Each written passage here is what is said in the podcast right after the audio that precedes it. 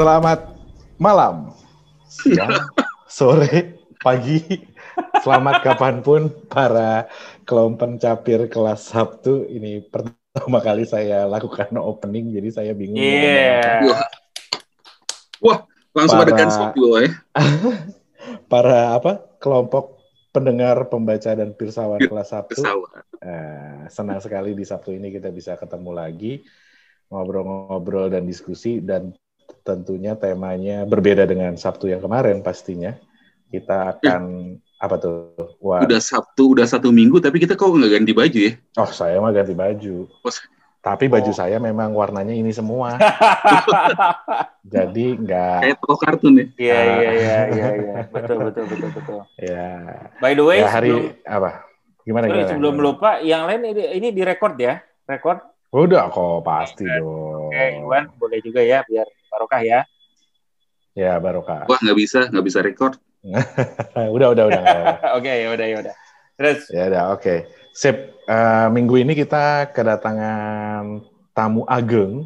wih, bukan tamu agung, ageng. tamu ageng ya. Tamu agung, Ageng, seorang yang eh, dibilang hijrah tidak, dibilang mistis tidak, dibilang apa pun juga tidak gitu. Malah kita penasaran gitu sama Hmm. Iya, beliau ya gitu kita betul betul.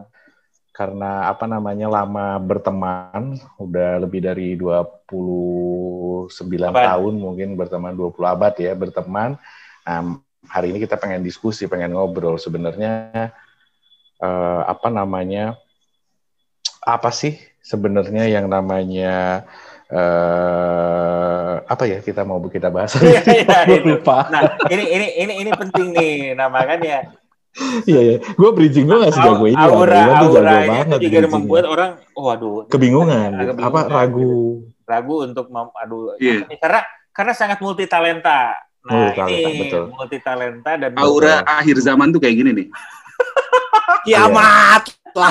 Kiamat sudah dekat. Kiamat sudah dekat. Iya, Nah, ini ini menarik nih. Aibin juga Iya. tadi bilang udah multi talenta ya. Jadi multitalenta. kita perkenalkan dulu Pandu Dewanto. Silakan Om Pandu. Iya. Di ganteng maut. Ini gue harus ngomong langsung memperkenalkan diri gitu ya maksudnya. Iya dong. Iya dong. Eh, Assalamualaikum warahmatullahi wabarakatuh. Waalaikumsalam. Waalaikumsalam. Selamat malam Sabtu teman-teman apa nih tadi kolom pencapir. Kolom Kelompok pencapir. Kolom pencapir. Kita orde baru Yang- soalnya. Orde baru oke. Ada Om Raki, terus ada siapa nih Kang Iwan dan Mang Ebin. Mantap. Kenapa gue sendiri yang om-om ya?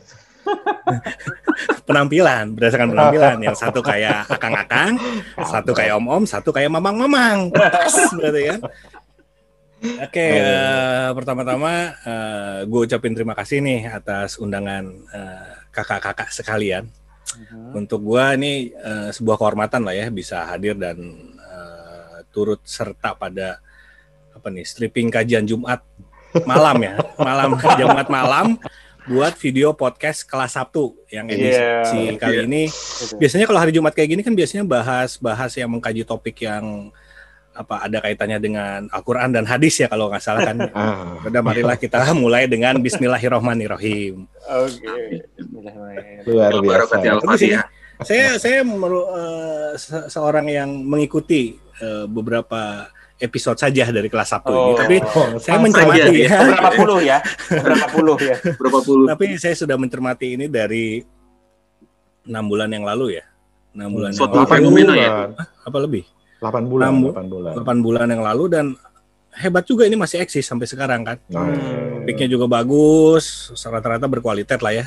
Hmm. Eh, apa sih eh, kemarin itu ada yang awal-awal kan yang soal eh, krisis menjelang nah on sih kan sun- iya. apa? Krisis moneter. Krisis usia, 98. krisis Oh. usia menjelang Ah. senja, terus bahas Oh. profesi akuntan, terus Iya.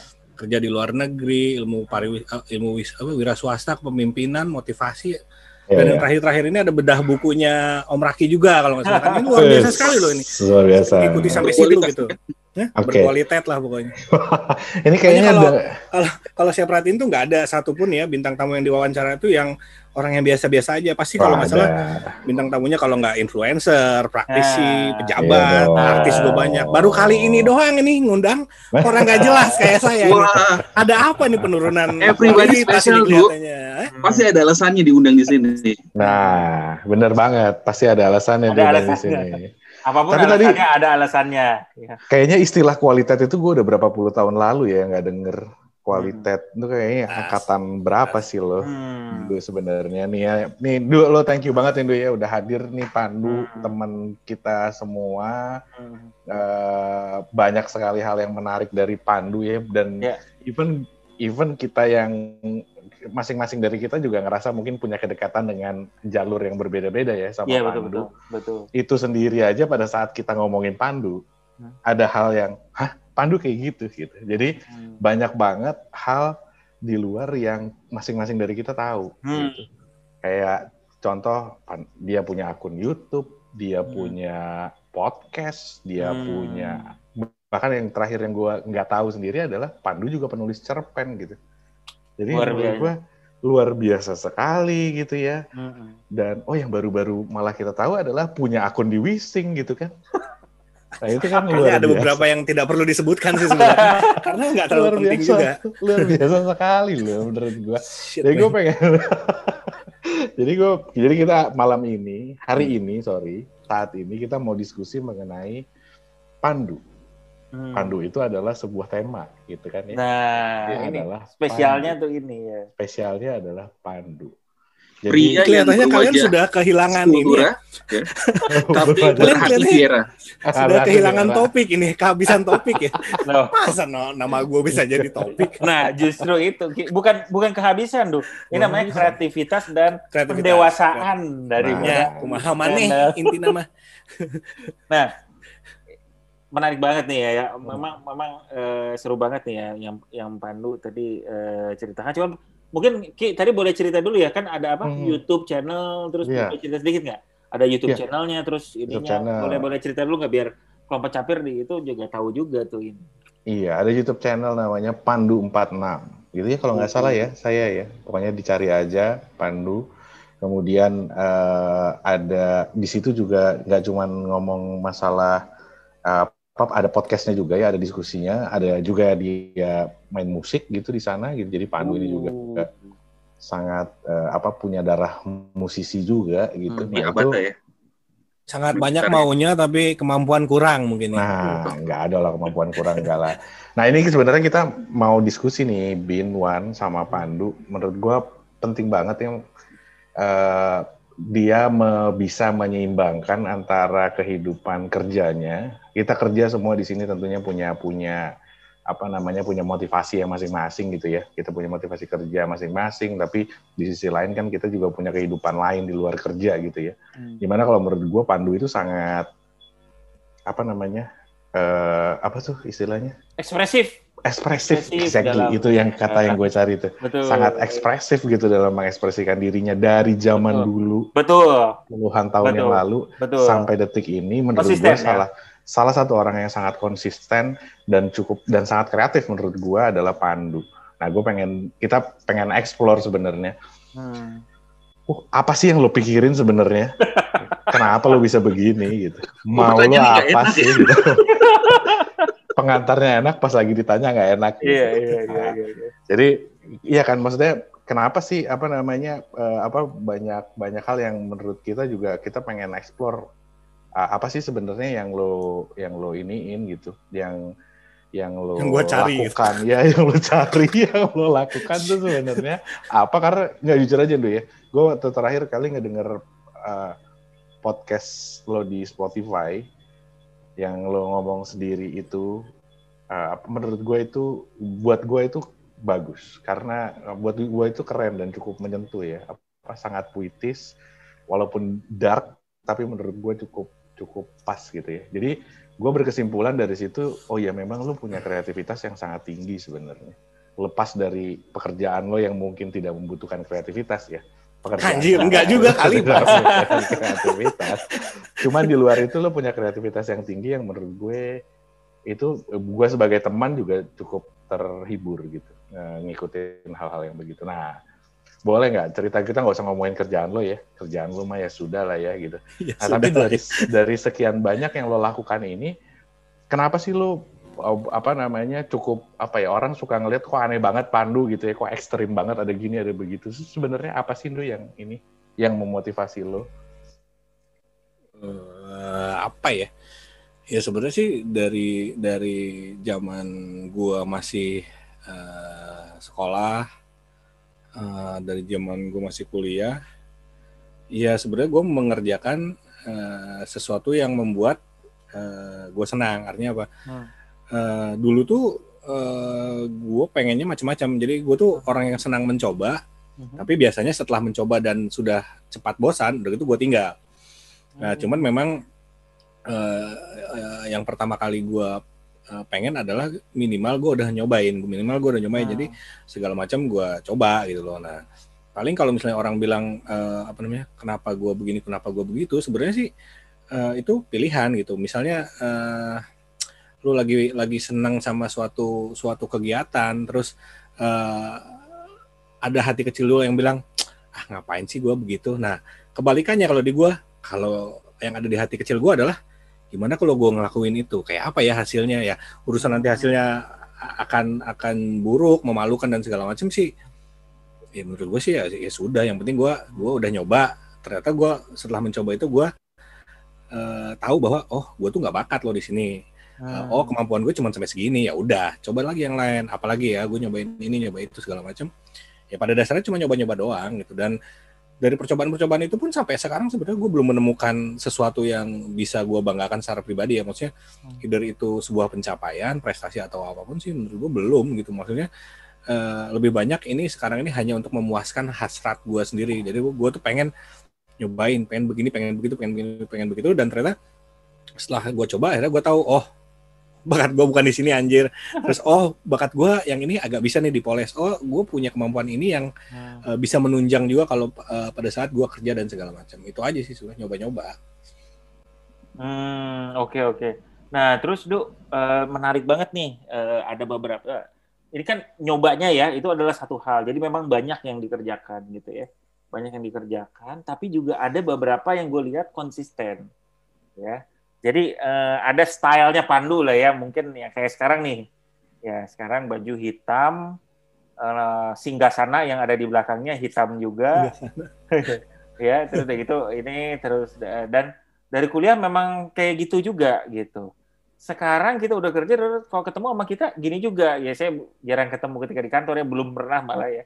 Ya jadi nggak tahu gimana. Cuman eh eh, kita kan semua anak akuntansi ya gitu ya. Jadi juga nggak banyak tuh yang yang apa namanya punya style eh, seperti Pandu yang eh, apa namanya persepsi dan image-nya tuh lebih ke eh, misalnya musik cadas gitu ya. Persepsi ya. Ini persepsi ya. Iya. Walaupun eh, kalau nyanyi ternyata di Instagramnya lagu Boys to Men. Oh gitu. iya? Tapi maksud- nah, cuman em, si identitas itu tuh em, eh, apa namanya eh, muncul terus itu satu. Kedua juga eh, ya itu si konsistensi itu terus sampai ada sampai sekarang. Iya. Jadi orang tuh juga eh Pandu masih kayak dulu ya gini. Jadi maksudnya eh, seperti kayak gini, the way eh, apa namanya eh, berpakaiannya seperti kayak gini juga. Saya nggak tahu apakah misalnya ada di meja kantornya eh, apa namanya lambang Wizard masih ada juga atau udah ganti sekarang? percaya nggak kalau gue bilang ada bin Ya, Percaya Lu dong. sangat percaya. Percaya Sama- banget gua. Lu jangan salah, Bin. Ya, ada, ada, ada. Si Siemens C berapa lo tuh? C65. C35. yang eh apa? empat lima AM 45 yang dia Siemens sih. bangga-bangga karena itu masih ada. masih masih ada ada somewhere Masih di, ada. di sini ada somewhere Wah, di bagus bagus. Nah, Gue tuh zaman-zaman kerja pernah lah melihat dia membawa itu waktu itu. Nah, itu kan konsisten. Kenapa, Du? Lu pengen konsisten untuk bringing this identity. Iya, Silakan. menarik. ini nggak mau bahas Gisel aja nih Ini lagi menarik Gisel deh. Iya, iya. Habis ini, habis ini. oke jadi gini Hmm. ya sebenarnya sih kalau dibilang eh, yang yang kalian lihat gua yang kalian lihat pada saat kuliah sama Hmm. sekarang Hmm. eh, sama-sama aja begini gitu maksudnya dengan dengan apa penampilan yang sama Eh, sebenarnya ya ada ada dua kemungkinan sih sebenarnya. Hmm. Yang pertama secara secara mental tidak banyak perubahan. Artinya kalau banyak orang yang eh, berubah menjadi lebih wise dan segala macam, lebih profesional penampilannya dan segala macam apa pembawaannya, artinya Hmm. dia mungkin sudah merasa bahwa oh ini adalah saat di mana gue sudah harus menata hidup gua dan menata attitude gua sehingga gua harus menampilkan ini loh di depan Hmm. orang-orang yang ada di eh, lingkungan gua. Nah, berbeda dengan gua, berbeda dengan gua adalah eh ini kan kalau nggak salah ke- kemarin tuh si Kang Iwan bilang bahwa tema malam ini adalah being eh, true to yourself. Yes, Iya. betul. Artinya apa ya? Mungkin jujur menjadi diri sendiri kali ya Hmm. yang katanya eh, kemarin ya bahasnya paling ya walaupun profesinya adalah eh, ada profesi formal tapi juga penampilan masih tetap sama lalu juga ada passion-passion yang lain dan segala macam. Nah sebenarnya eh, yang gua bawa dan yang gua tampilkan itu sebenarnya gue sesuaikan dengan eh, kebutuhan gua. Misalnya gini, Hmm. ketika gua kerja dari eh, jam 8 sampai jam 5 di situ gua dibayar untuk bekerja. Hmm. Artinya apa? Gua dibayar untuk bekerja plus turunan-turunannya. Gua harus berpenampilan rapi, gua harus Hmm. berkata dan ber apa attitude gua harus diatur dan segala macam. Itu adalah hidup gua di jam 8 sampai jam 5 Hmm. Iya, iya. yang memang tidak menjadi sebuah atau sesuatu yang gua nikmati tapi eh, harus gua lakukan karena gua mencari uang. Di situ Hmm. kuncinya adalah. Tapi di luar itu Ini ma- main band maksudnya ya, bukan? Eh, di- Jam 8 sampai jam pekerjaan formal lah jam 8 sampai jam oh. 5. Pura-pura kerja. Eh, Enggak, enggak, kerja beneran anjir. Iya. Nah, dari jam Halo, 8 halo, sampai jam. 5, HRD, Ya. HRD.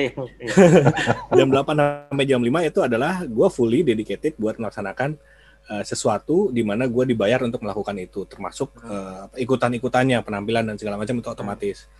Nah, tapi di luar di luar jam 8 sampai jam 5 ini ada di mana itu me time, itu waktu gua di luar di luar eh, kantor gua. Artinya apa? Hmm.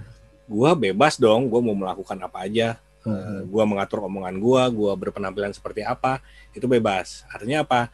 Sebenarnya ini pilihan gua bahwa Hmm. ketika gua jam 8 sampai jam, jam 5 gua menjadi pandu yang ya sokot ex eksekutif yang tidak lagi muda tapi rapi dan segala macam. Sementara di luar itu ya gua semau-maunya gua gitu. Hmm. Kenapa gua selalu didominasi dengan apa namanya eh, pakaian hitam, lalu eh, apa namanya eh, dandan yang tidak terlalu rapih, ya itu kan karena mungkin teman-teman atau kalian melihat gua pada saat gua tidak di kantor.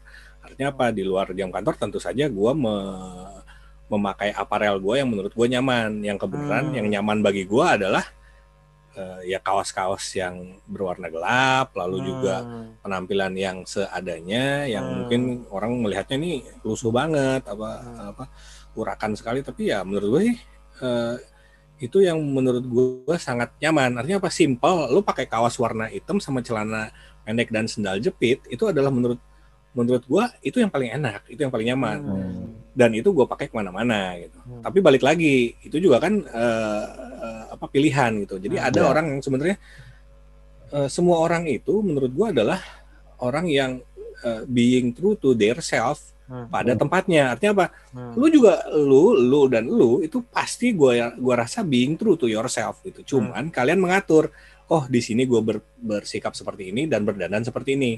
Hmm. Di sana gue berdandan seperti ini dan bersikap seperti itu. Hmm. Artinya apa ya kalian sendiri itu sebenarnya sudah me- mencerminkan kalian yang eh, apa eh, being true to yourself gitu loh. Ngerti nggak? Hmm. Jadi sebenarnya kalian-kalian semua itu sebenarnya ya eh, eh, Sudah true, memilih berarti. sudah true. Artinya apa? Hmm. Kalian menempatkan di mana ketika eh, apa di situasi yang formal kalian bertindak eh, dan ber- bersikap formal ketika di luar jam yang harusnya formal toh kalian biasa-biasa aja. Artinya apa? Hmm. Eh, biasa-biasanya kalian adalah casual, sementara biasa-biasanya gue adalah ya seperti ini gitu, seadanya. Itu semua pilihan aja sebenarnya nggak ada yang spesial kalau menurut gue sih ya biasa-biasa aja. Semua orang juga akan semua orang tuh akan relatif eh, menuju ke zona nyamannya dia, bukan zona nyaman ya, ke sesuatu yang membuat dia nyaman. Ber apa namanya ber berpakaian yang nyaman seperti apa? Oh, saya berpakaian nyaman ketika saya ada di rumah. Ya sudah seperti itu karena lagi ada di rumah. Hmm. Tapi kalau di kantor, walaupun pengen nyaman, tapi kan nggak bisa karena kantor punya aturan-aturan sendiri. Artinya apa? Dia menyesuaikan Hmm. dengan aturan kantor, harus pakai kemeja, dasi dan segala macam. Ya menurut gue sih itu sesuatu yang wajar dan biasa-biasa aja. buat saya pembagian waktu Pandu ini mengingatkan pada satu tokoh eh, sinetron, oh sinetron lagi, bukan film di tahun 90-an, Hmm. Oh, saya baru lahir itu. Judge Nicholas Marshall dari Dark Justice. Apa slogannya?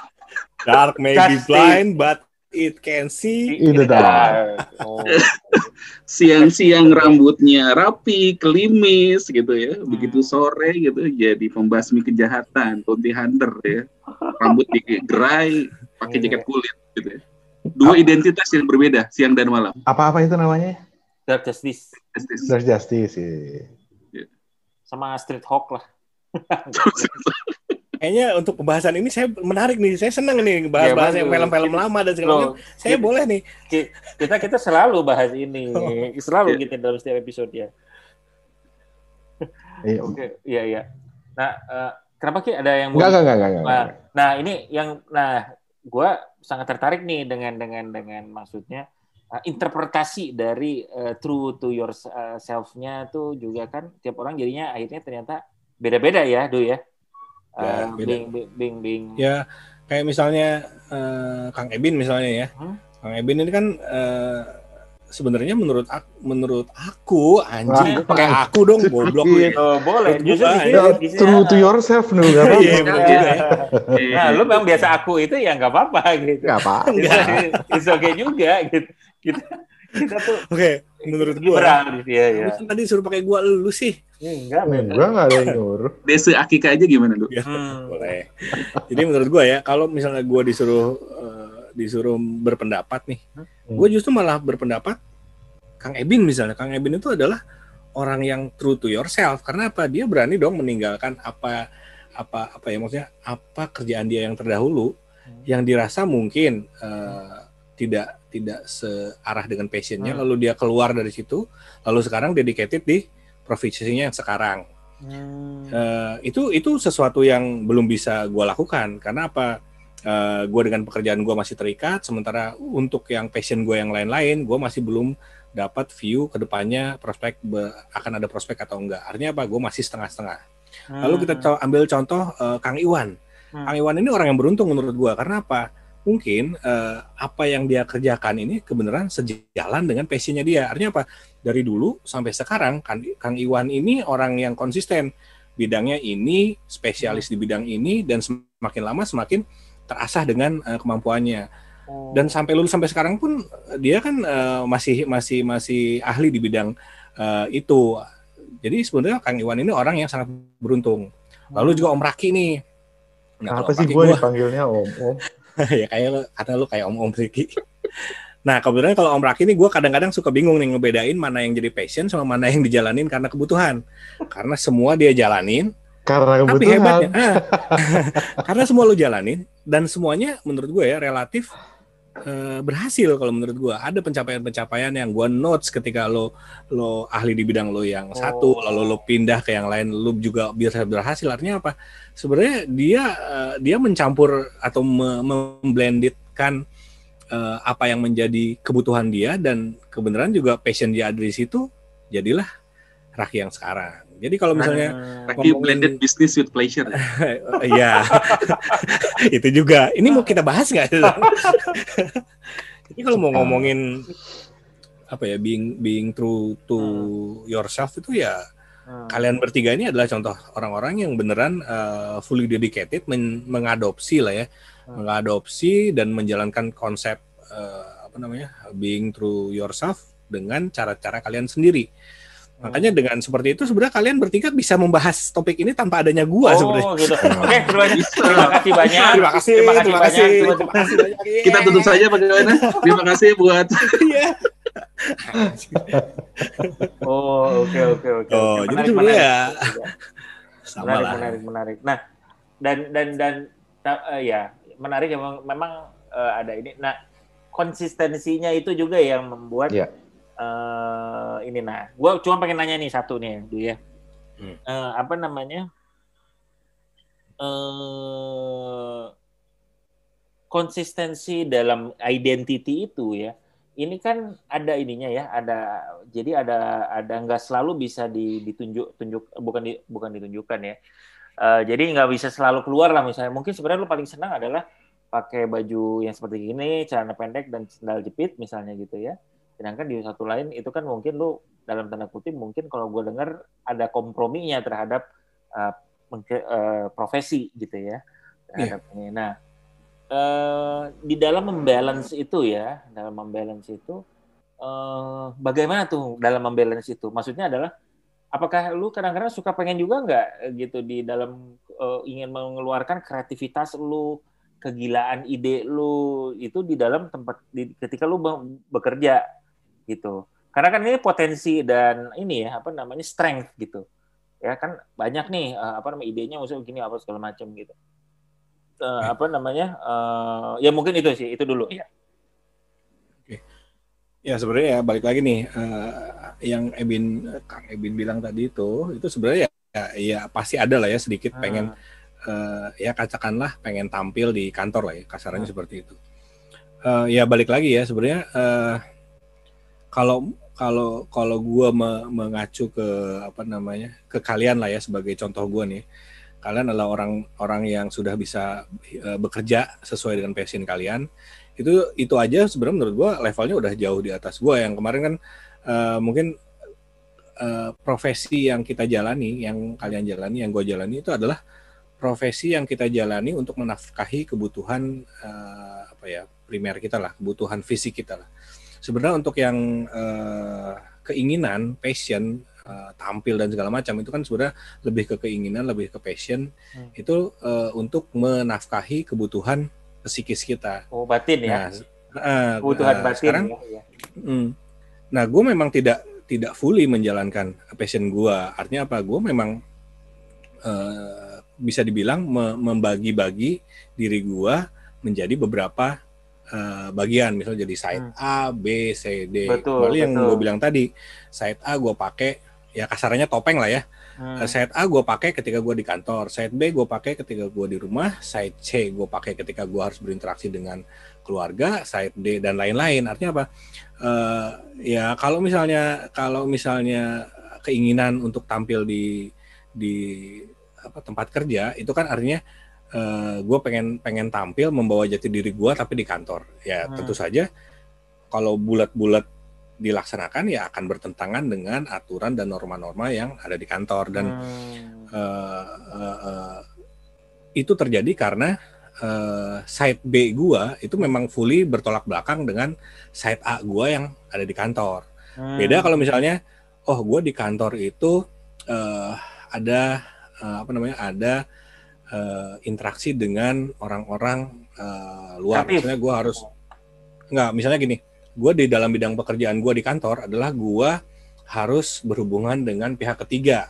Katakanlah gue harus berhubungan dengan vendor, katakanlah gue berhubungan dengan nasabah, lalu gue harus berhubungan dengan orang-orang uh, instansi yang penting.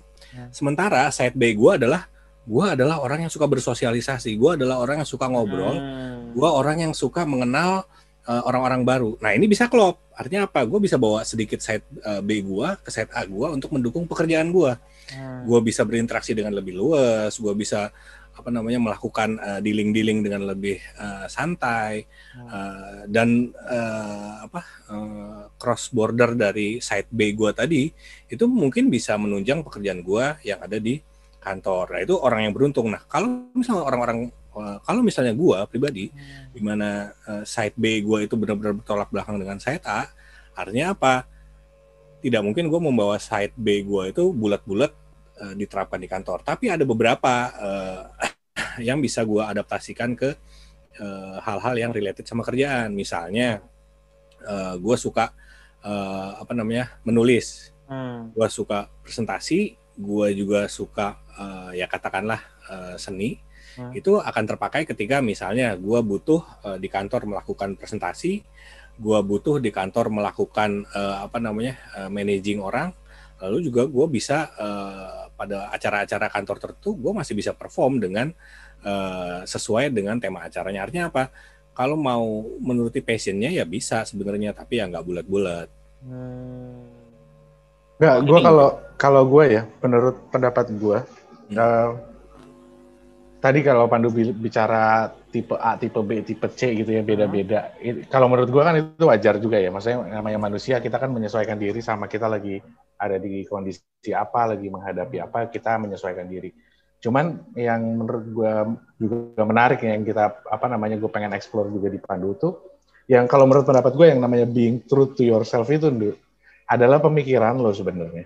Jadi yang perkara lo pakai baju hitam, pakai apa baju santai gitu ya, pakai baju bukan nggak santai sih, bukan ini bukan baju baju lo bukan masalah baju Nggak santai sebenarnya bajunya aja. Lo bukan santai, tapi lo tuh ini apa namanya apa ya?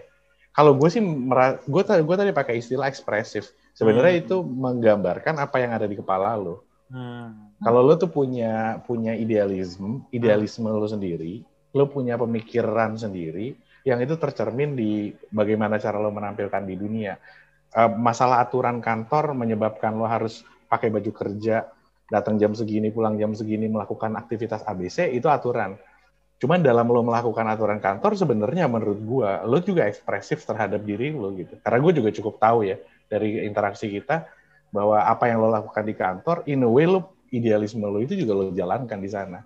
Walaupun uh, tetap aja kan nggak uh, apa pada saat kita berinteraksi sama orang pada ling- uh, apa work setting daripada lingkungan kerja pasti ada batasan-batasan ketabrak sini ketabrak sana. Hmm. Tapi kalau menurut pendapat gua dari dulu sampai sekarang lo menjalankan idealisme lo sebenarnya.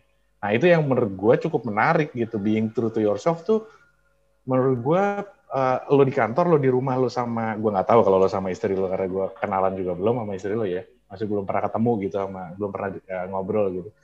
Tapi menurut gua lo sebenarnya uh, sangat ekspresif dan menjalankan uh, diri lo sendiri. Nah itu yang menurut gua sangat menarik ya, karena menurut gua Hmm. di luar di luar cuman gua nggak cuman bicara ekspresi, tapi menurut gua lo tuh orang yang punya pemikiran yang sangat mendalam sebenarnya Hmm. dan mengekspresikannya itu di ini. Nah itu yang menurut gue uh, you are being true to yourself gitu. Yang lo lakukan Hmm. selama ini menurut gue ya begitu gitu. Jadi lo juga nggak bicara masalah oh gue gue harus uh, misalkan ya misalkan ya lo harus lakukan ABC sehingga lo bisa bisa dapat posisi ini, bisa dapat keuntungan ini di dunia kerja. Enggak, lo nggak lakukan itu. Kenapa? Enggak, Karena enggak Ki. karena itu bicara pemikiran lo Karena sebenarnya gue gitu ya di gue. karena gue di kantor, gue itu mencari nafkah Ki, Hmm. bukan mencari muka. Kalau Hmm. mencari muka, lo akan dapat posisi, lo akan dapat Yeah. jabatan. Tapi enggak, I- itu gue exactly. enggak gue cari. Sekarang Exactly. ketika lo bekerja, lo putuskan dulu apa yang lo mau cari sih. Lo mau nyari Iya, iya. nafkah atau lo mau nyari muka. Iya, Nanti betul. outcome-nya akan beda. Betul, itu dia maksud gua. Karena lu idealis, kan gitu ya. Ya, Jadi, bisa dibilang idealis. Yang gua bilang tadi adalah sebenarnya yang lo lakukan di dunia kerja pun adalah being true to yourself. Karena lo tidak lakukan apa yang orang lain mungkin lakukan gitu.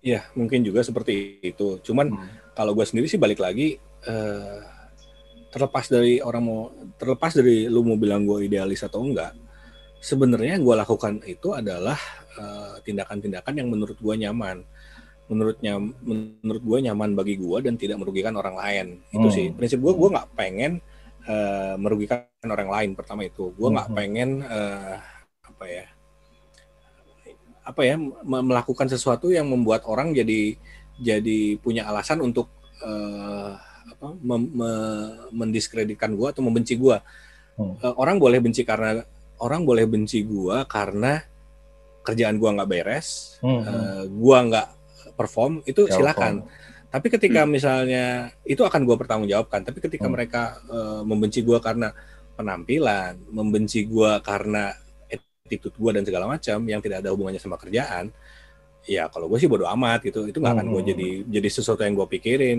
Hmm. Eh, yang penting eh, menurut gue ya gue nyaman di kerjaan gue gue bisa deliver eh, target-target gue eh, apa namanya eh, gue gua bisa berlaku seprofesional mungkin di kerjaan gue walaupun memang notabene eh, hasil pekerjaan itu memang tidak jadi satu-satunya eh, apa namanya faktor yang bisa membuat karir lo meningkat Hmm. itu Hmm. itu itu memang ya di mana-mana seperti itu tapi balik Mhm. lagi nih yang lo kejar sebenarnya apa nih Hmm. kalau yang lo kejar adalah posisi jabatan dan segala macam ya mungkin lo harus merelakan uh, idealisme, Idealisme, atau kalau ya misalnya kan? gua gua harus merelakan gue jadi berasa nggak nyaman untuk melakukan sesuatu yang Hmm, hmm. uh, mencapai uh, target tersebut. Nah, sementara kenapa gue sampai sekarang uh, masih bisa menjaga kenyamanan gue atau yang lo bilang menjaga idealisme gue, walaupun sebenarnya bukan idealis, sih, karena itu tidak ideal menurut gue. Karena apa? Itu tidak membawa gue ke ke tempat yang lebih tinggi.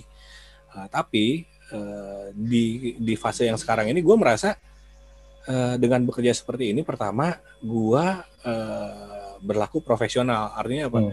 Uh, gue uh, makan gaji dan nafkah dari hasil keringat gua yang gua present yang gua present dalam bentuk uh, deliverables uh, dan outcome dan segala macam yang sesuai dengan apa yang diinginkan manajemen. Artinya apa? Ya bolehlah gua berpendapat bahwa kerjaan gua gua dibayar atas keringat gua yang uh, Jujur. menetes gitu. Ya. Maksudnya gitu. Itu yang gue pengen pengen tekankan. Hmm. Uh, urusan orang lain nanti uh, tidak bisa menjaga idealisnya mereka sehingga mereka uh, apa uh, berperilaku seperti apa yang mereka lakukan dan itu membawa mereka ke taraf karir yang lebih tinggi. Oh monggo saja silakan itu Hmm. adalah rezeki mereka.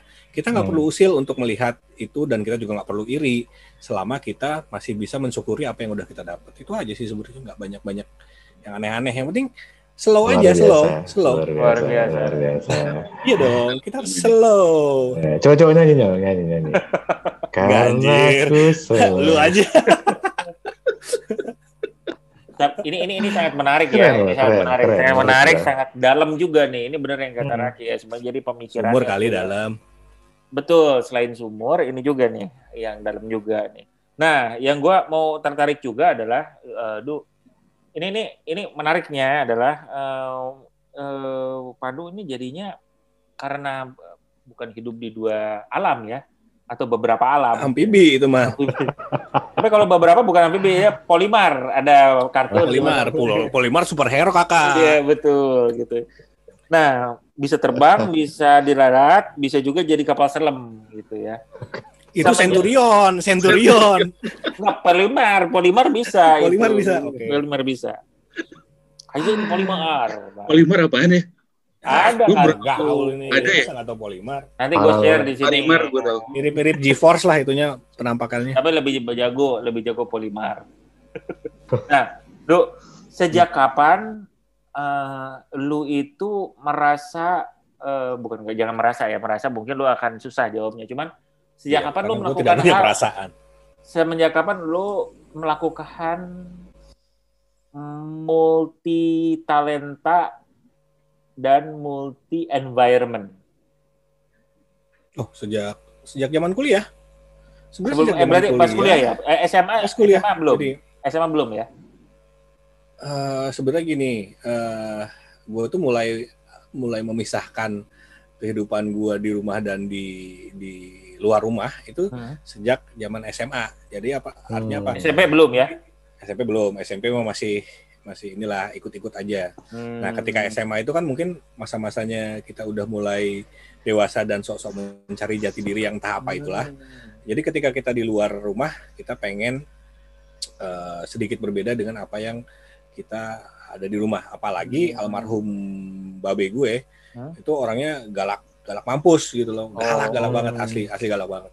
Jadi gue nggak bisa bertindak eh, di rumah itu seenak-enaknya. Nah Hmm. seperti itulah eh, karena gue di rumah nggak bisa mungkin nggak bisa bebas akhirnya gue mencari mencari cara untuk mengekspresikan diri gue tuh ya di luar itu sejak sejak SMA lah ya umur umurnya lah pas lagi umur umurnya Oh, oke oke. Karena dari situ karena sih udah karena apa ya dari situ Karena- gue belajar bahwa Hmm. Ternyata memang kalau di rumah gue nggak bisa begini begitu tapi di luar gue bisa begini begitu nah Hmm. dibalikin lagi nih kalau di rumah kelebihan gue adalah ini itu tapi ketika di luar rumah gue juga bisa perform dengan yang lain dengan cara Hmm. seperti A B C D artinya apa Eh, ya mungkin pergaulan juga ya mungkin eh, apa hasil didikan orang tua juga cuman Hmm. intinya gini eh, menurut gue sih itu semua berjalan dengan eh, natural. Artinya apa ya? Toh Citra nanti akan natural ada ya. citra natural. Nah jadi jadi eh, sebenarnya mau nggak mau nanti eh, di masa kita remaja sampai usia dewasa itu akan ada satu titik di mana kita memang menyadari bahwa ada keperluan untuk eh, apa kita eh, membedakan antara satu sisi eh, kehidupan kita dengan Hmm. kehidupan kita yang lain. Berbedanya kenapa? Ya kita akan berlaku dan bertindak seperti apa yang dibutuhkan. Dibutuhkan oleh kita ya tentunya bukan Hmm. dibutuhkan kalau orang lain karena kalau dibutuhkan orang lain itu nantinya kita eh, menjalaninya juga tidak tidak 100% Hmm. ikhlas gitu loh. Iya, iya. Jadi yang yang kita butuhkan, oh saya ketika ada di rumah saya butuh untuk berperilaku seperti ini. Supaya apa? Misalnya nih, Hmm. Oh kalau di rumah tuh kamu harus ikut aturan rumah, kita- kamu harus menjadi orang yang sopan, kamu harus menjadi eh, kebetulan gue anak pertama dari tiga bersaudara kan, lu harus jadi kakak yang bertanggung jawab. Itu apakah itu adalah eh, gue lakukan untuk memuaskan orang-orang rumah? Enggak juga, gue memang sudah dididik dari kecil bahwa eh, gue punya tanggung jawab sebagai kakak kakak pertama. Kakak pertama. Oh, Kakak pertama. Gitu kan, ya. Itu kira-kira gitulah. Jadi itu memang oh, sudah sudah sudah dari dari didikan awalnya seperti itu. Oke. Terus ketika Ya. di luar ya ya apa berkembang dengan sendirinya. Tapi semua orang akan begitu sih sebenarnya. Itu itu itu secara secara apa Ya, ya. normal akan seperti itu. Ada yang seperti gitu menurut saya juga, tapi yang menurut dalam case-nya Pandu ini juga jadi banyak ininya apa namanya justru jadi jadi gue jadi banyak ada pandangan gitu ya mengenai oh mungkin dari SMA nih udah mulai bagaimana memisahkan karena eh, jadi di banyak area tuh lu tuh juga akhirnya bisa adapt di banyak area Iya, betul. bisa banyak eh, ya banyak melakukan banyak hal di banyak area gitu ya. Hmm. Apakah hal tersebutnya terserah? Karena banyak nih yang kalau gue denger dari lu tadi coba-coba ya, lu senang juga nyobain hal yang baru. Eh, terus sudah gitu, jadi banyak juga gitu ya. Jadi eh, maksud gue dia contoh ya, ini adalah contoh aja gitu ya. Pekerjaannya itu eh, menurut gue sebuah pekerjaan yang cukup sistematis, terstruktur dan masif ya, masif dan terstruktur ya. Ininya tuh ya, maksudnya eh, apa namanya? boring sih sebenarnya. Ya gitu. Ya misalnya ya, bisa misalnya sebutkan boring ya nggak apa-apa boring. Tapi eh, apa namanya pemikiran lain yang di luarnya tuh bisa bisa juga nih kita ajak ngobrol dan bertukar pikiran dari sisi misalnya seni ya, misalnya Hmm. seni, ya misalnya seni seni musik, seni eh, apa namanya eh, mungkin seni peran, ya. seni-seni yang lain, rupa-rupa seni gitu ya, gitu. Nggak cuman itu itu adalah part yang yang menurut gua jadi ini eh, eh, dari kuliah juga gua merasa eh, apa namanya eh, bagaimana Pandu bisa me, apa ya namanya mungkin masuk ke dalam berbagai macam eh, kalangan eh, Hmm. pertemanan gitu ya. Iya, iya. itu itu juga juga muncul. Jadi jadi ini part yang yang mungkin jadi strength juga sih mungkin ya jadinya ya. Kalau menurut gue ya at least gue melihatnya seperti gitu gitu. Jadi strength di dalam eh, apa namanya eh, ya bisa melakukan banyak hal. Karena eh, lu sendiri bilang bahwa mungkin kerjaan gue dengan apa yang gue lakukan di luar jam kerja itu bertolak belakang. So even bertolak belakang lu masih bisa manage ini tuh bertolak eh, dengan eh, apa namanya bertolak belakang gitu ya jadi misalnya ini ke kanan ini ke kiri Hmm. satu ke atas ke bawah gitu ya atas atas bawah bawah gitu Eh, apa namanya atau kiri kanan kiri kanan B A A B eh, gitu itu XY, XY. eh, select star Itu combo ya, itu combo. Saya ingat itu combo apa itu ya? Eh, super kontra Street Fighter atau oh kontra.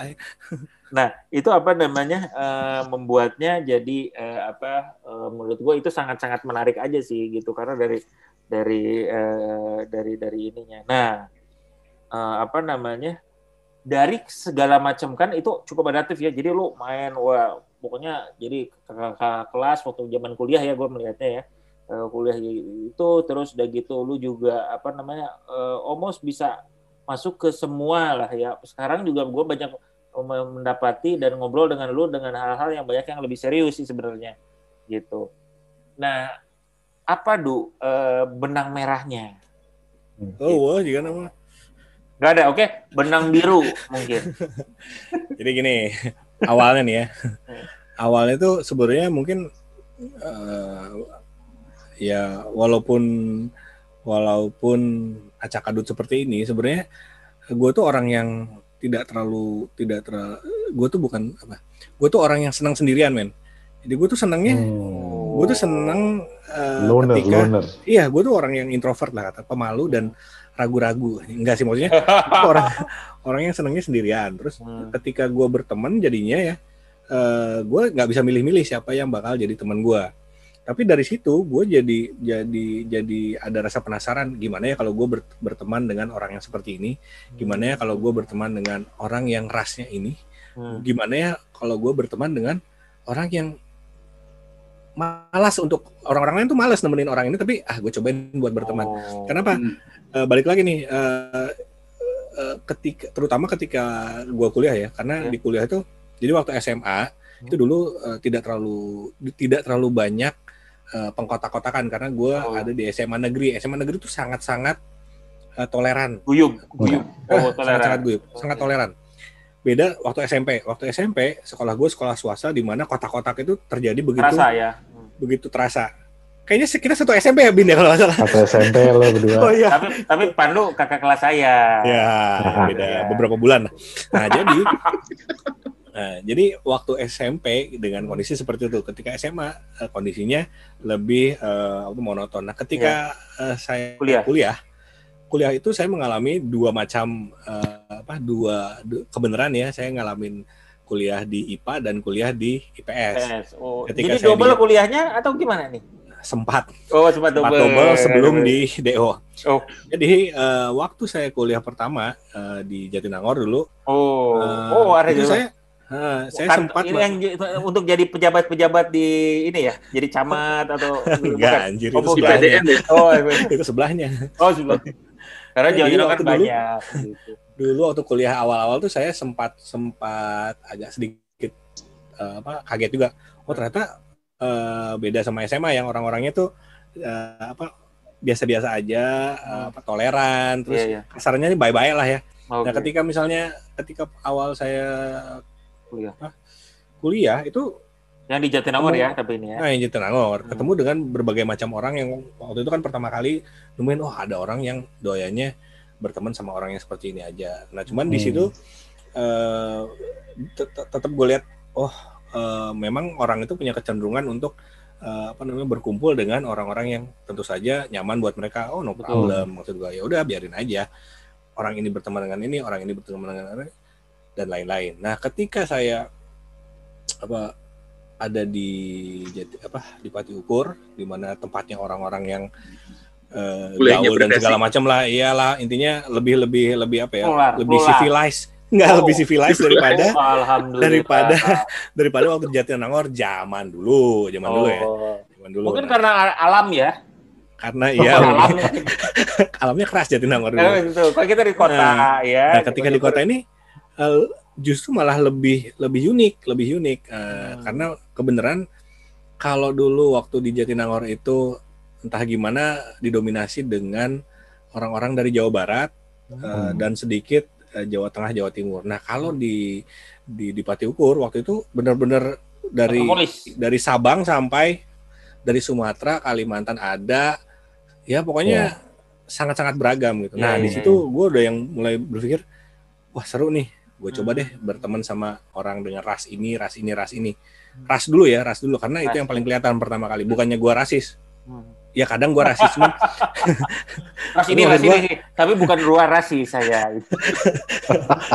tapi gue karena gini, eh, Gila terus nih. terang aja. Sorry, Dari sorry. kepalanya Pandu pada saat masuk itu dia bisa misahin orang Gila, berdasarkan gila. ras. Iya, Langsung mengklasifikasi orang Dan- ya. Iya, Iya, iya. gila. Dan lu Aku termasuk, masuk.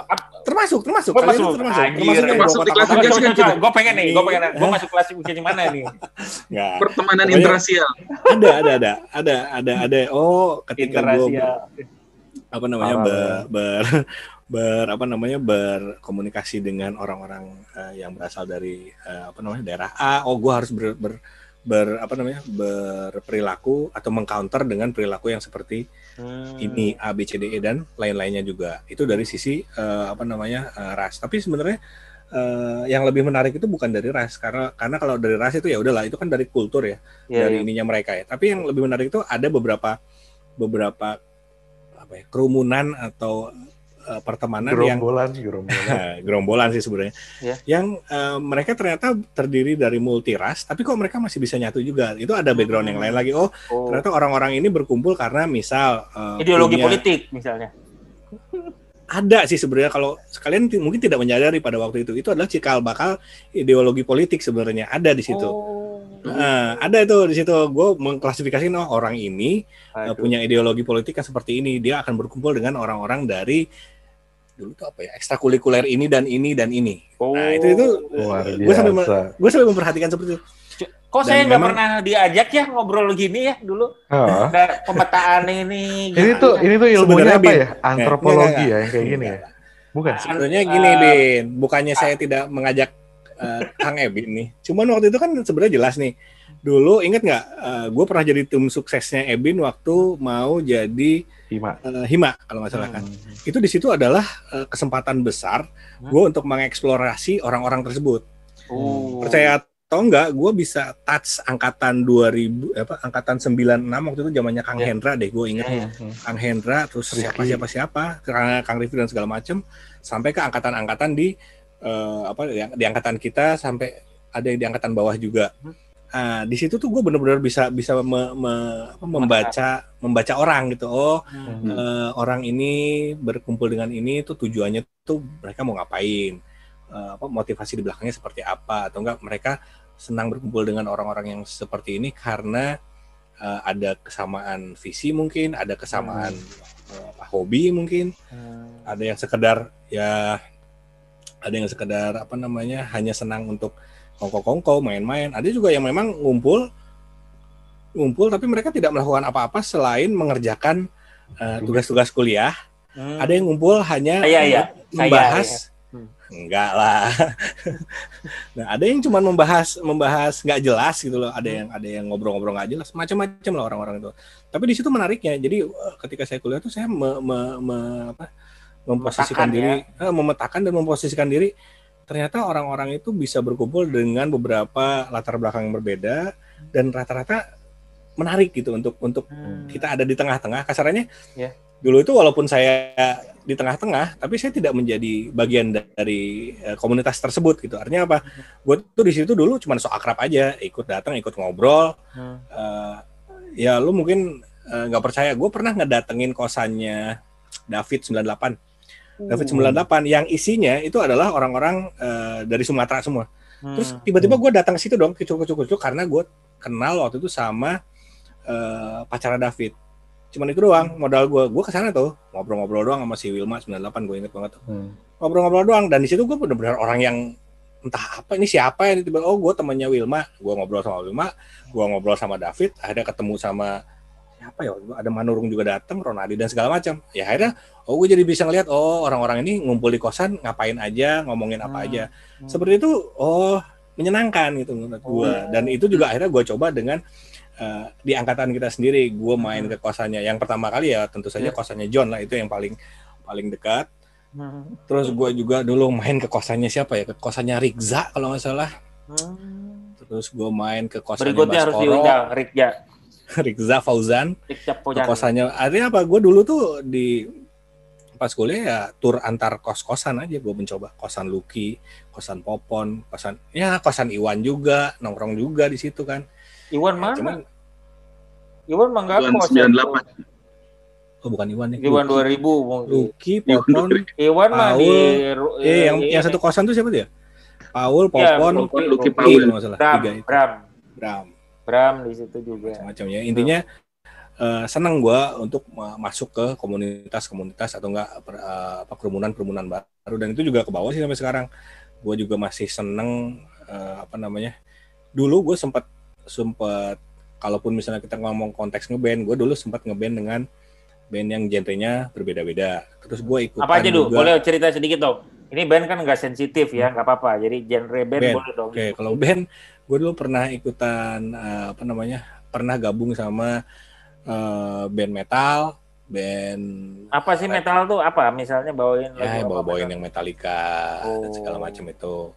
Terus gue pernah gabung juga sama band-band yang bawain apa hip hop, rap, rapcore, Oh, iya? hip metal apa apa. Dulu kan sempat diundang yang di apa namanya, yang di pas ada unpad ada acara terus gue ngundang anak-anak band gue Oh. yang dapat komentar ini anak-anak band lu kok kayak preman-preman mukanya ya itu Gue pernah pernah main di studio di Caham deket rumah lu tuh, Nduk.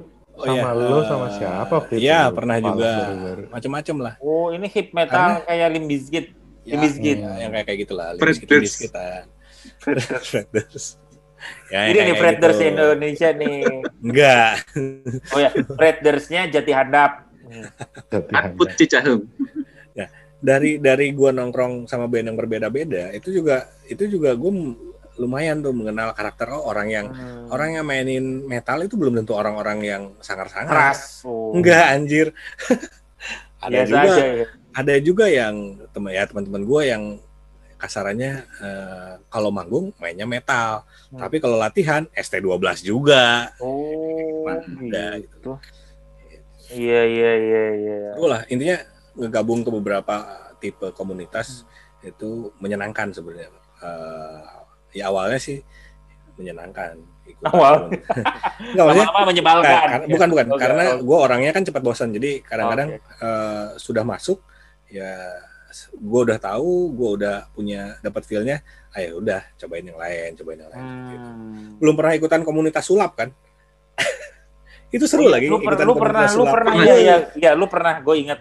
itu pernah. komunitas sulap itu komunitas komunitas yang seru lagi Hmm. karena apa lu bayangin lu datang ke komunitas sulap itu dulu ya gue tujuannya cuma pengen beli deck deck kartu deck Hmm. kartu terus yang jualnya itu eh, apa namanya eh, kebenaran lagi ngadain acara sama- di situ gitu di di dulu tuh di Blok M, Square, Blok M bukan bukan Square. bukan, bukan. di Bandung pas pas lagi di Bandung COD-nya waktu itu Oh, eh, ini BIP Square. bukan bukan yang yang yang apa namanya tuh bagus Square. eh kok tuh bagus Ismail yang di bawah Dago tuh ada mall Plaza Dago. bukan Plaza Dago Oh, at- Udah, dekat dekat tuh. ini bukan bukan dekat Unpas Dekat Oh.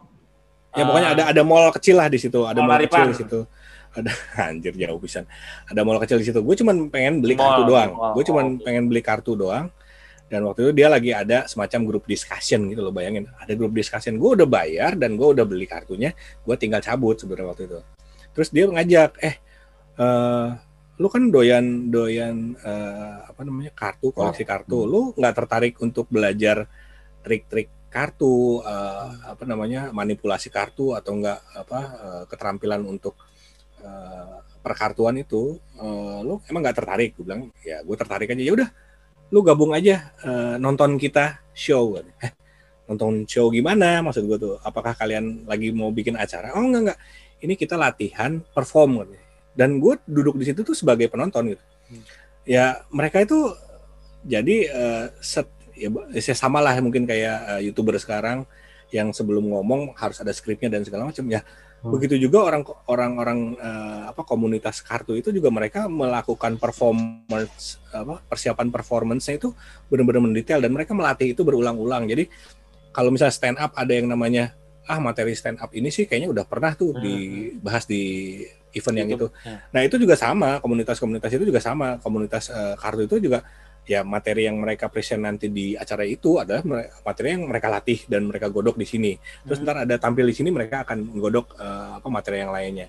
Iya, Jadi gue gue sampai yang wah ini orang-orang ini eh, apa maksudnya menarik gitu maksudnya orang-orang menarik gitu ya. Maksudnya mereka datang dari orang-orang yang ada yang dari masih SMA ada bahkan yang udah lulus kuliah juga ada yang mereka meluangkan sedikit waktu mereka buat ngumpul bareng-bareng itu nggak nyampe 15 orang hanya untuk eh, membantu temannya supaya performnya lebih Lancar. luas itu doang Hmm. Padahal mereka ini bukan bukan bukan siapa-siapa ya maksudnya, cuman mereka yang eh, rutin memang ya sebulan sekali kita nongkrong, kalau ada trik baru kita share. Seperti seperti itu eh, menurut gue sih ya jadi sesuatu yang eh, menarik dan akhirnya gue juga jadi tertarik untuk belajar belajar seperti itu walaupun gue lebih concern ke koleksinya sih daripada eh, apa ikutan Ngumpulnya, belajar triknya dan ngumpulnya segala macam.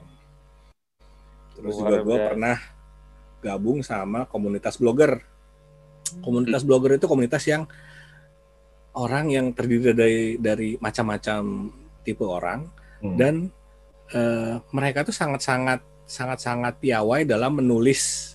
Dari situ gue belajar dari mereka tuh banyak tuh seperti itu. Mereka tuh pinter nulis, mereka juga eh, pinter menuangkan eh, apa namanya buah pikiran mereka dalam sebuah komposisi yang menurut gue sedikit tapi sangat dalam maknanya dan lain-lain. Itu tuh orang-orang yang menarik dan di situ isinya tuh nggak cuman orang-orang sumuran gue tapi sampai emak-emak pun ada di situ. Gue bayangin gue chatting sama mama dong hanya untuk ngebahas soal gimana sih cara menampilkan sebuah cerita dalam beberapa paragraf tapi eh, eh, langsung kena ke intinya gitu. Itu gimana caranya?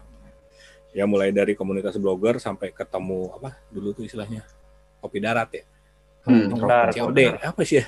Kopdar. ketemuan ketemuan lah pokoknya ketemuan cuman buat bahas itu ada event-event juga ya seru lah kayak gitu Gila ya. jadi walaupun gue senang sendirian tapi nggak berarti gue jadi antisosial jadi Hmm. bersosialisasi itu menyenangkan tapi emang porsi gue buat me time itu juga penting gitu Iya ya. jadi sering juga lah gue males dengerin apa ceriwisan orang ngegosip ngomongin orang Hmm. ya karena kadang-kadang me- apa, mendengarkan keluhan orang itu ada dampak psikologis juga ke gue Iya. jadi ikutan kesel marah Oh, atau oh. malah jadi kitanya malah ikut ngomporin ya intinya jadi bikin mood jelek di mood Hmm. jelek makanya makanya orang bilang jadi pendengar yang baik itu susah karena jadi pendengar yang baik itu kita berusaha mendengarkan dan empati atas atas apa namanya masalah Apa orang ya, lain empati. gitu Iya, iya, empati iya. dengan masalah orang lain itu susah lagi Tapi lu Iya. nggak terbawa. Jangan terlalu terbawa. Iya benar. Biar Iya, Iya, itu. tapi kita tidak tidak ikut tidak ikut either itu ngomporin atau kita juga tidak eh, tidak menjadi gibah yang anfaedah gitu maksud gue gitu. Oh, kan Hmm. faedah podcast ya, jadi ya. Oke. Gitu. Iya iya. Jadi ini ini ini menarik sekali ya, menarik mengenai eh, pemetaan dan bagaimana Pandu mencoba. Jadi banyak Pandu ternyata ketika berinteraksi dengan orang atau apa itu banyak analisis ya. Iya iya. Itu banyak- dia pemikir sekali yang gue Ah, bilang tadi. Sebenarnya walaupun- itu semua dia pikirin. Banyakan mikir tapi nggak ada yang realisasi tapi jadinya. Oh, enggak. justru itu analisis itu yang eh, Tapi mungkin yang menyebabkan Pandu akhirnya punya pemikiran yang sangat mendalam adalah karena dia banyak berinteraksi sama orang, punya Hmm. berbagai macam dimensi Iya. dan kedalaman yang berbeda. Maksud Iya, gue. Iya. Gitu. Orang tuh aneh-aneh tapi dari aneh-anehnya orang tuh emang menarik. Kalian bertiga itu adalah orang-orang yang sangat menarik menurut gue. Gila, makasih ya. Dengan kelebihan dan kekurangannya kalian. Saya dapat giveaway nggak kakak? Dapat dong, semua dapat goodie bag abis ini. Nanti saya kasih pil-pil berwarna-warni seperti ini mungkin. Biar tetap on sampai pagi. Apa itu anjir? Shit, man. Lalu Oh, terus nah, satu lagi nih, satu lagi nih. nah, nah, nah, nah, Eh, kalian masih bergaul dengan teman-teman masa kecil kalian nggak? Kalau gue masih sih. Masih? Apa? Ada Maksudnya masih ketemu. Temen SMP. TK, temen TK. gua. TK itu luar biasa, TK. Sampai sekarang masih sering ngumpul. Iya, eh, mungkin setiap lebaran kita ada. Eh, setiap lebaran mah tuh setahun sekali. Ya, tapi Oh sampai kumpul ya maksud lu? Maksud gue tuh rutin video call dulu. boleh dong, video Oh, call boleh, masih. Nah, menurut eh, Ebin, kalian Ebin. Oh, Mang, Mang Ebin menurut Mang Ebin ya, Hmm. Ada perubahan nggak sih eh, dari perilaku, sikap dan teman apa dari dari yang dulu masih masih Cara masih berinteraksinya muda, gitu eh, cara ya. berinteraksi, cara ngomong, cara apa pandangan hidup mereka dan yang dulu sampai sekarang tuh ada perubahan nggak? Dan kalau Gini. misalnya ada perubahan, perubahan paling apa yang paling kerasa? Nah, kalau gua, gua tuh eh, gini, kalau misalnya ketemu dengan teman ya, misalnya banyakan ya, itu tidak berubah, sama sekali tidak berubah. Hmm. Jadi kalau misalnya ketemu teman TK, tetap aja gitu. Ya udah dari dulu kemarin kita bilang gini, dia dia walaupun dia udah eh, maksudnya ada profesinya, misalnya ada teman kita ya dokter gitu ya. Hmm. Tapi untuk kita dia adalah anak yang memang dari kecil kalau kasar main bolanya gitu. Jadi itu aja yang selalu kita ini gitu. Misalnya ya gitu. Hmm. Apalagi ketemu SMA apalagi. SMA kita eh, ya mungkin kalau buat gua ya mungkin kemarin baru ketemu dengan Iwan ya sama aja. Sama banget gitu dengan ini. Nah, jadi Eh, baik itu dari persepsinya Ebin, eh, yang Ebin rasain sama ya. ya kalau gua Tapi masih- pernah nggak ketemu sama orang yang dulu mah nggak begini deh? Oh Dulu mah pernah, pernah Ada banget. juga kan? Nah, Ada, ada, ada. sebenarnya kalau menurut gua itu itu adalah balik lagi itu pilihan. Ada orang-orang Oh. yang ketika bertemu dengan eh, teman-teman masa kecilnya ya udah gue jadi jujur, gue jadi ya kasarannya true to Oh. being apa being true to himself gitu lah. Hmm. Ya sudah mereka jadi ya ya udahlah ini kan teman-teman gua. Eh, tidak ada yang perlu gua buktikan. gue ngobrol dengan seadanya. Ya nggak masalah lah unyang anjing dan segala macam udah biasa. Tapi eh, astagfirullah ya Allah. Nah tapi tapi ada juga uh, temen yang dulu tuh orangnya diem dulu tuh Hmm. orangnya nggak banyak uh, bacot dan segala macam. Hmm. tapi ketika sekarang ada ketemu kita lagi apalagi kalau paling jujur itu adalah momen ketika kita reuni Hmm. pas reuni itu jadi beda. Nah, apakah ini salah? Enggak, itu adalah pilihan mereka. Mereka pengen Hmm. menampilkan apa yang ingin Hmm. mereka tampilkan ya. tampilkan, nggak masalah. Tapi dari situ sebenarnya eh, balik lagi nih, eh, sebenarnya memang manusia atau orang itu punya kecenderungan untuk eh, berbagi peran dalam hidupnya mereka. Ada side A, B, C, D, E dan lain-lain. Nah, kebenaran kalau kalau gua itu gua memang masih berinteraksi sama eh, teman-teman masa kecil gua Hmm. yang ada di Cahem waktu itu, Hmm. yang sekarang Kompleks PU. Iya, kompleks PU. Dan itu orang-orangnya, percaya atau nggak percaya, ya sama kayak temen-temennya Ebin mungkin waktu yang masa kecil, sama sekali nggak berubah. Yang berubah cuma penampilan doang. Ketika udah ngobrol dan segala macem, mereka adalah anak-anak yang eh, dulu main bola bareng dan segala macam. Bahkan pola pikir mereka pun nggak banyak berubah. Hmm. Itu artinya apa? Mereka memilih untuk ketika mereka ada di komunitas tersebut, ya mereka menjadi dirinya sendiri mungkin ya. Itu yang dibilang menjadi dirinya sendiri. Hmm. Tapi ketika mereka ada di kantor ya pasti mereka nggak nggak akan dong membawa kebiasaan ya. ya gitu loh. Hmm. Nah, itu kan sebenarnya natural aja, natural aja, natural aja. Natural. Hmm. Menarik sekali. Gitu. Menarik banget ya eh, perbincangan kita pada malam hari ini ya, eh, Hmm. teman-teman di sini ya. Gimana? Mungkin eh, Raki ada pandangan eh, dan eh, apa namanya rangkuman daripada Tuh, apa iya. ya? Kalian ngundang Nito nggak? Belum pernah punya Belum, niatan belum, ngundang belum. Nito ya? Hmm, Belum, belum. Nito itu salah satu orang yang eh, menurut gua karakternya sangat kuat, men. Hmm. Karakternya sangat kuat. Eh, dan apa ya? Gue banyak banyak belajar dari Nito itu. Eh, lo bayangin ya, eh, Nito itu adalah orang yang mungkin mungkin orang bakalan bilang dia tuh sangat hedon, sangat material dan segala macam. Cuman kalau misalnya eh, Nito sudah eh, apa namanya sudah berbicara, Hmm. lalu dia memberikan pandangan-pandangan dia, Hmm. eh, banyak sekali yang bisa kita pelajari dari seorang Nito. Hmm. Nito itu kalau buat gue ya adalah seolah-olah seperti harta karun pengetahuan yang bisa digali kapan pun Hmm. untuk topik apa pun dan sedalam apa pun selama kita punya eh, kebesaran jiwa untuk mau menganalisa hasil pemikiran dia Eh, tanpa bersifat atau tanpa didahului dua- Menjudge. di ah, tanpa ngejudge dan berpikir skeptis di awal. Hmm. Hmm. Jadi eh, kalau misalnya dari awal udah skeptis ya jangan diskusi sama Nito. Iya iya iya. iya. Tapi di luar itu dia tuh banyak loh memberikan eh, masukan-masukan ya tentu saja dari kacamatanya dia. Itu Ya. banyak yang sangat-sangat gue tuh amazed dengan dia. Hmm. Hmm. Banyak. Ya, Lah lu bayangin aja lo masih SMA gitu ya. Zaman-zaman kita masih SMA tuh ya mungkin ada beberapa yang sudah bawa kendaraan sendiri dan segala macam. Nah, Nito itu dari SMA sampai kuliah bareng kita. Itu eh, kosannya kan di Jalan Sunda tuh kalau nggak salah. Iya Hmm. iya. Dia tuh jalan kaki PP ke Dipati Ukur. Buat apa coba? Buat apa? Mirip, mirip. Buat ngirit beberapa ribu perak doang supaya bisa dia tabung untuk beli game. Ya, begini. Itu itu kan eh, apa ya? eh, Determinasi. Nah, maksudnya gue wow gitu sesuatu yang wah ada ya ini orang yang menghemat seperti ini hanya untuk membeli game. Yang pada waktu itu mungkin gue bukan seorang gamer akan berpikir naon sih anjir? Game hungkul mana bisa terkuliah? Gitu. Dia tuh bisa nggak Hmm. kuliah gara-gara pengen namatin game.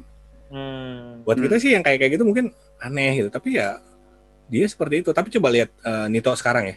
Hmm. Nito sekarang itu adalah masih tetap gamer kan dia? Masih tetap Hmm. gamer. Lulusan akuntansi. Sekarang kerjaan dia jadi apa coba? Programmer?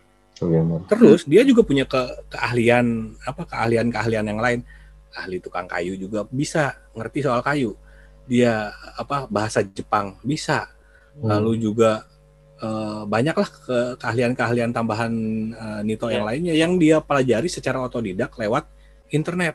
I mean, how cool is that gitu loh. Itu benar-benar Hmm. wah gila. Dan dia sekarang masih tetap kerja di sebuah perusahaan Hmm. eh, apa yang mana eh, sebagai sebagai gamer kalau menurut gua dia tuh rela tetap gawe di perusahaan itu demi supaya dia Hmm. tetap bisa main game karena perusahaan itu yang paling memberikan dia spare waktu yang agak luas dan Hmm. kecepatan internet yang tinggi udah itu doang sesederhana itu Oke. Makanya saran gue sih kalau misalnya kalian sudah siap mental ya undanglah Nito. Suruh belajar. Kita, kita belajar sama-sama sama Nito. Keren deh orang. Iya, iya, iya, iya, iya. Menarik, menarik. Ya jadi memang ini sebenarnya nyambung juga sama diskusi kita waktu itu beberapa waktu lalu ya. Kita habis itu habis ngomongin yang namanya ikigai, terus dapat pandangan dari Pandu dengan eh, apa namanya tadi ya being true to yourself gitu. Jadi menjadi diri sendiri, tapi tetap kan tadi kita bicara masalah adjustment yang harus dilakukan ya di beda komunitas. Kita juga adjustment. Dan satu hal yang menarik lagi untuk kalau menurut gue ya tadi dari diskusi yang tadi juga kita bicara untuk bisa mengetahui bagaimana kita bersikap di masing-masing area ya memahami memahami berbagai karakter dan tipe orang dan bagaimana caranya kita berinteraksi dengan mereka itu juga jadi penting gitu yang tadi Pandu cerita. So it's menarik gitu menurut gue ya perspektif yang beda lagi.